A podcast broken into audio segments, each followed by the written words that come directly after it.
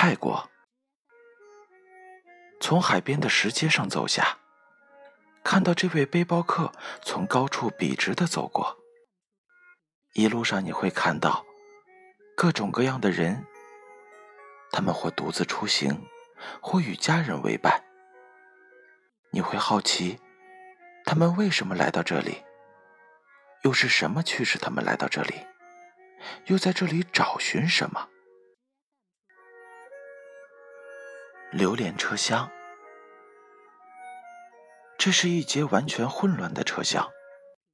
我们从侧门上来，前面走着的是一位日本男孩，大概他是独自出行的，有些过分的苍白的脸，目光却透露出单纯。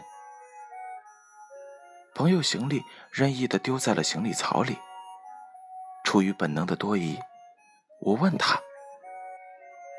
这样没问题吗？我们好像得坐在后面，才能够有位置。他说：“只要留意就好了。”因为是和朋友两人出行，所以总觉得有所依靠，相互得以照应。可那位单独出行的日本男孩，却把行李一直放在身旁。好不容易找到合适的位置坐下。邻座的两位疑似是菲律宾人，大概是喝醉了，一直胡乱说着听不懂的话。唯一听得懂的，便是不停的重复：“Sit down, sit down。”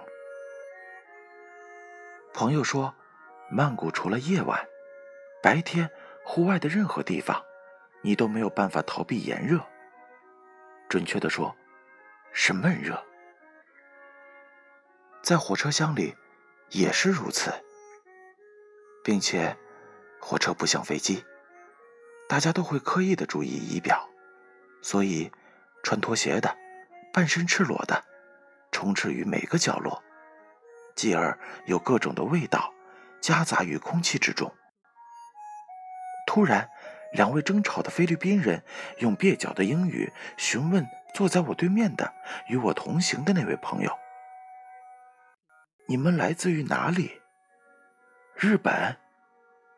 朋友说：“不，我们来自于中国。”有时候，一节车厢只需要一个人，就可以让整个旅行产生截然不同的体验。这两位酒鬼原本让闷热的车厢变得更加的燥热。好在快要到站的半个小时，车窗外突然开始飘雨。亚热带植物的气息扑面而来。那个日本的男孩突然掏出相机，开始拍窗外的景物。